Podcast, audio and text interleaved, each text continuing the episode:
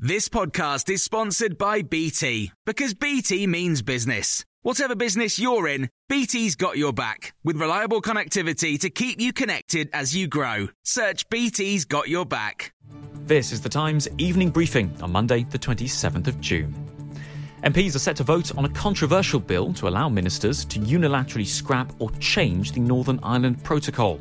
The government argues that customs checks between Great Britain and Northern Ireland, established under the protocol in the Brexit deal, are unacceptable to unionists. They want to introduce green and red lanes, distinguishing between goods bound for the EU and those that will stay in the UK's internal market. Opening the debate in the Commons, the Foreign Secretary Liz Truss insisted the changes were essential to restore a power-sharing government in Stormont. Northern Ireland has been without a devolved government since February, due specifically to the protocol, at a time of major global economic challenges. Therefore, it is the duty of this government to act now to enable a plan for restored local government to begin. It is both legal and necessary. But the EU has launched fresh legal action against the UK for pressing ahead with the legislation, warning it breaches international law. And the Conservative peer and former Chancellor Ken Clarke told Times Radio Drive the government would face very strong opposition from within the party. Our economy, our relations with the outside world, our reputation for obeying the rule of law, all that is put at risk. And actually Northern Ireland will be damaged, because the Northern Irish economy is having to change. But some sections of the economy are doing quite well because they're in the single market with free access to the rest of Europe.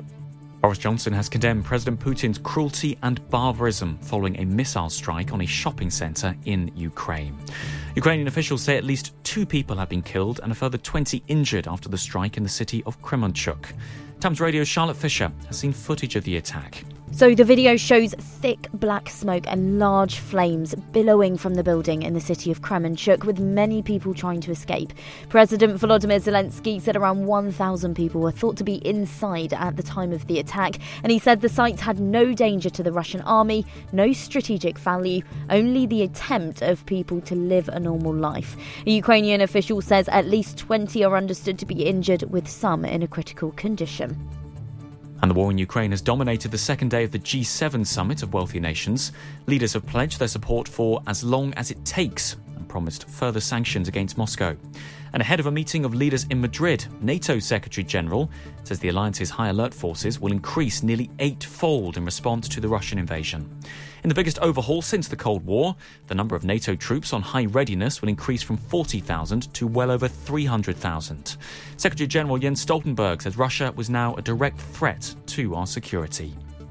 And the Queen has arrived at her official residence in Scotland at the start of a week of traditional events. Those began with the ceremony of the keys at the Palace of Holyrood House in Edinburgh. The 96-year-old was pictured beaming broadly, accompanied by her youngest son Edward and his wife Sophie. It comes after Her Majesty was forced to sit out much of the Jubilee celebrations due to her mobility issues. And there's more on these stories throughout the day on Times Radio. Normally, being a little extra might be a bit much, but not when it comes to healthcare. That's why United Healthcare's Health Protector Guard fixed indemnity insurance plans, underwritten by Golden Rule Insurance Company, supplement your primary plan so you manage out-of-pocket costs. Learn more at uh1.com. Hey, it's Danny Pellegrino from Everything Iconic. Ready to upgrade your style game without blowing your budget? Check out Quince. They've got all the good stuff, shirts and polos, activewear and fine leather goods, all at 50 to 80% less than other high-end brands. And the best part? They're all about safe, ethical, and responsible manufacturing. Get that luxury vibe without the luxury price tag. Hit up quince.com/upgrade for free shipping and 365-day returns on your next order. That's quince.com/upgrade.